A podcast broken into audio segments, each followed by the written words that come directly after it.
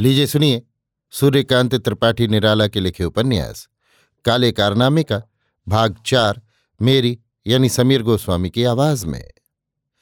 मनोहर की नसों में तनाव आ गया था, परंतु भगवान के भीतर वाले कमरे में बैठ अपने को शांत कर लिया और समय से पहले तीसरे पहर के ढलते ढलते अपना लंगोटा जांघिया लेकर अपनी फूफी के घर के लिए रवाना हो गया। कुछ गर्मी आँख में थी, वो उसके चरित्र और स्वास्थ्य के कारण थी। वो सिर दबाए हुए भरसक निगाह नीचे से निकल रहा था। चलते हुए भीटों को बाएँ छोड़ा। नाला मिला जिसका पानी बह चुका था।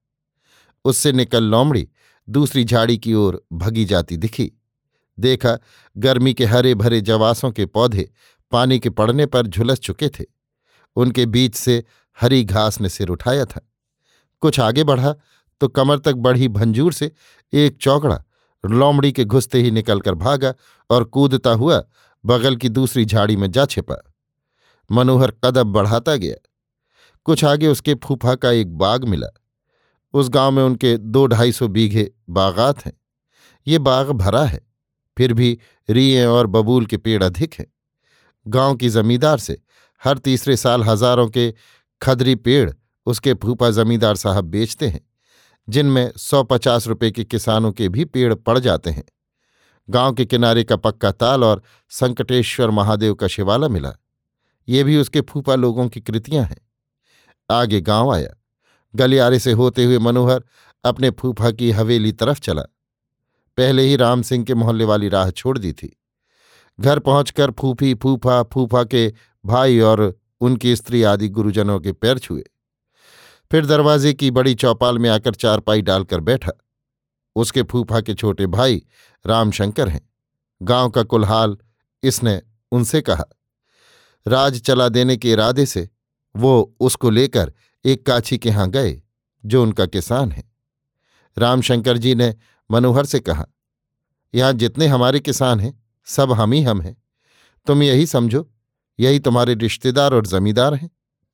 मनोहर पीता गया। रामशंकर ने आवाज़ दी। काछिन बैलों को सानी दे रही थी।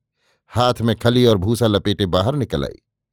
रामशंकर जी ने उसके गुप्त अंग की ओर उंगली उठाकर कहा, ये तुम्हारी फूफी हैं और जमींदार इन। इनके सरपरस्त हैं सरकार। कहो हाँ? मनोहर ने कहा हाँ मगर सिमट कर रह गया। रामशंकर जी ने दूसरा दृश्य जो उनका असली है दिखाया। कहा काचिन भाऊजी, वही आज फिर दे जाओ। ये तुम्हारे भतीजे हैं। इनका कुछ आदर स्वागत करना है। काछिन ने कहा, ए, अभी तो बतियाँ हैं। जब बढ़ेगी तब देंगी। करेले की बेल तो उजाड़ दी गई। पहले की लगाई थी। कुछ मिर्चें होंगे और कुछ ककड़ी की बतियाँ। कोहड़ा भी अब नहीं रहा, और इस साल हमने कुछ लगाया नहीं। रमाशंकर ने कहा, मसालेदार ककड़ी जैसी तरकारी दूसरी नहीं होती। वही दे जाना। मनोहर ने देखा, ये इनका असली रूप है। कुछ कहा नहीं। पीछे लगा, उनके साथ चला गया। रास्ते में उन्होंने कहा, ये राज है। अब तुम हमारे आदमी हो। राम सिंह के यहाँ खबर भेज दी जाएगी। वो हाथ जोड़कर पहले पालागन करेंगे, तुम आशीर्वाद दोगे, फिर वो तुमको लड़ाएँगे। अपना उस्ताद वाला राज तुम पर रखेंगे। जब लौट कर आओगे, तब राम सिंह का राज हमारे राज में रहेगा। ये बर्ताव है। इसके बिना चलन नहीं चलता। जमींदार राजा है। उसका हिसाब पहले। सरकार के यहाँ उसका कहना, ये नेक माश को बदमाश करार दे सकता है।